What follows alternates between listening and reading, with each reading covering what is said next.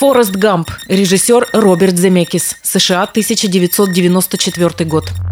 В 1994 году в США проходил чемпионат мира по футболу. Событие, безусловно, заметное, но вряд ли кто-нибудь, кроме серьезных фанатов, сходу назовет пяток игроков того чемпионата. В долгосрочной перспективе футболу досталось в том году от Голливуда, который наколотил тогда в его ворота минимум с десяток изумительных мечей. Вряд ли тем, кто любит кино, надо напоминать, что такое криминальное чтиво, побег из Шоушенка, интервью с вампиром. Даже комедии и боевики 94 года на фоне сегодняшних выглядят вершиной искусства. Маска, тупой еще тупее, правдивая ложь, скорость, Мэверик. Да что там, в том году отжигал кинематограф всего мира. Например, у нас еще были живы усы Михалкова, снявшие первых утомленных солнцем. А во Франции Бессон выдал Леона. Мама всегда говорила, что жизнь как коробка шоколадных конфет. Никогда не знаешь, что внутри. И даже на таком блестящем фоне несомненной первой звездой сверкнул Форест Гамп. Фильм об умственно отсталом парне, которого ветер истории пронес через все знаковые события второй половины 20 века. Впрочем, сразу по выходу предположить успех картины было сложно. Настолько сложно, что получился целый перечень из тех, кто на первоначальном этапе отказался от участия в проекте. Так Фореста могли сыграть Джон Траволта или Билл Мюррей. Роль Дженни, подружки Фореста, предлагали Дэми Мур и Николь Кидман. Работу над сценарием подсовывали Терри Гиллиаму и Барри Зоненфельду. Все они отказались. И вряд ли кто сейчас будет спорить, что много потеряли. Траволта, например, до сих пор рвет волосы на голове. Хотя тогда он сделал выбор в пользу криминального чтива и, казалось бы, не прогадал. Но с той поры за ним навсегда закрепилась амплуа харизматичного злодея. А мог бы стать разноплановым актером. Даже компания Warner Brothers, по умолчанию обладавшая штатом аналитиков, посчитала проект провальным и отказалась покупать права на него. Аналитики решили, что «Человек дождя» закрыл тему героя-чудака навсегда. Думаю, весь аналитический отдел был уволен после того, как при бюджете в 55 миллионов Гамп собрал 678. Так я и сделал. Пробежал по всей Алабаме. Без всякой цели. Я просто бежал. И добежал до океана. Там я подумал, что раз проделал такой путь, то могу развернуться и бежать дальше. Добежав до другого берега, я подумал, что теперь можно повернуть назад – и продолжить бег. И вы все бежали? Да.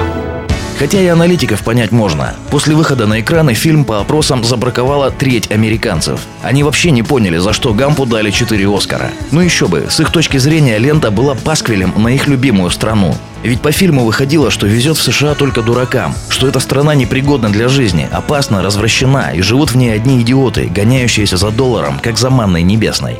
Однако, если присмотреться, ничего похожего на политэкономическую сатиру или сарказм в этом кино увидеть невозможно. Особенно если сравнить с первоисточником, романом Уинстона Грума. Вот там да, и сатира, и сарказм. Даже сам главный герой в книге совсем не так безобиден. У него все в порядке с моралью, в смысле почти отсутствует. И он чувствует, когда пахнет деньгами. В общем-то он тоже дурак, но весьма хитрый, а порой даже опасный. Фильм хоть и декларируется как экранизация романа, на самом деле является его глубокой переработкой. Главного героя режиссер Роберт Земекис превратил из этакого глуповатого Хлестакова в обаятельного князя Мышкина. Не зря многие киноведы упорно считают, что Земекис позаимствовал у Достоевского философию идиота, чтобы создать своего Гампа. Впрочем, и с этим сложно согласиться. Если Федор Михайлович больше напирал на православные ценности, то Гамп скорее символ того, что даже в бездушном рыночном мире можно оставаться человеком. Не гонись за деньгами, и они сами найдут тебя. Наверное, такой слоган мог дать фильму циничный промоутер. Поскольку я был звездой футбола, героем войны, надеждой страны, капитаном лодки и имел диплом, то отцы города Гринбоу, штат Алабама, решили предложить мне хорошую работу. Я превратился в миллионера-газонокосильщика, и мне это нравилось. Я косил траву бесплатно. Конечно, главным в этом фильме совсем не является то, что Гамп разбогател благодаря своей удаче. Главное – история США, сегрегация, война во Вьетнаме, антивоенное движение хиппи, черные пантеры, Уотергейтский скандал. Между прочим, так получилось не в последнюю очередь благодаря Тому Хэнксу, сыгравшему Фореста Гампа. Историческая достоверность была единственным условием, которое он поставил перед тем, как согласиться на роль. И получилось. Даже саундтрек является настоящей энциклопедией рок-музыки 20 века. The Doors, Creedence Clearwater Revival, Beach Boys, Джимми Хендрикс. А уж какими цитатами переполнен фильм. Даже если вы не знаете английского, наверняка уловите минимум несколько. Хотя бы из интервью Джона Леннона на американском ТВ, куда искусно вшили Гампа. Наверное, поэтому со временем обаяние фильма покорило сердца даже тех американцев, которые поначалу его отвергли. Да так покорило, что сегодня в США есть целая сеть ресторанов «Баба Гамп», а скамейка, на которой сидел Форест, рассказывая свою историю, установлена в Краеведческом музее штата Джорджия. Много вы знаете фильмов в истории кино, которые попали в музеи. К слову, оригинальная пленка, на которую был снят Форест Гамп, хранится в библиотеке Конгресса США, как имеющая огромную культурную ценность. Попробуйте только сказать, что вы не согласны с библиотекой.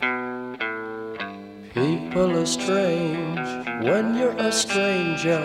Faces look ugly when you're alone. Women seem wicked when you're unwanted. Streets are uneven when you're down, when you're strange. Faces come out of the rain when you're strange. No one remembers your name when you're strange. When you're strange. When you're strange. People are strange when you're a stranger. Faces look ugly when you're alone. Women seem wicked when you're unwanted. Streets are uneven when you're down.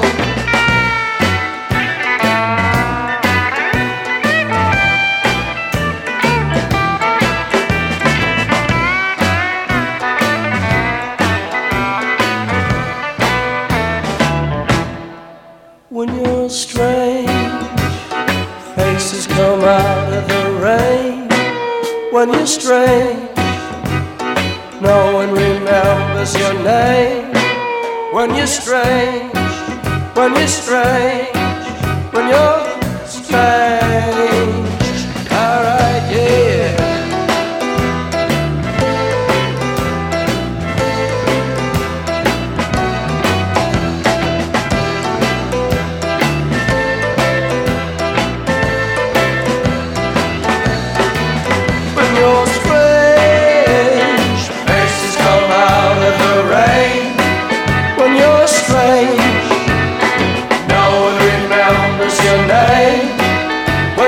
strange when you're strange.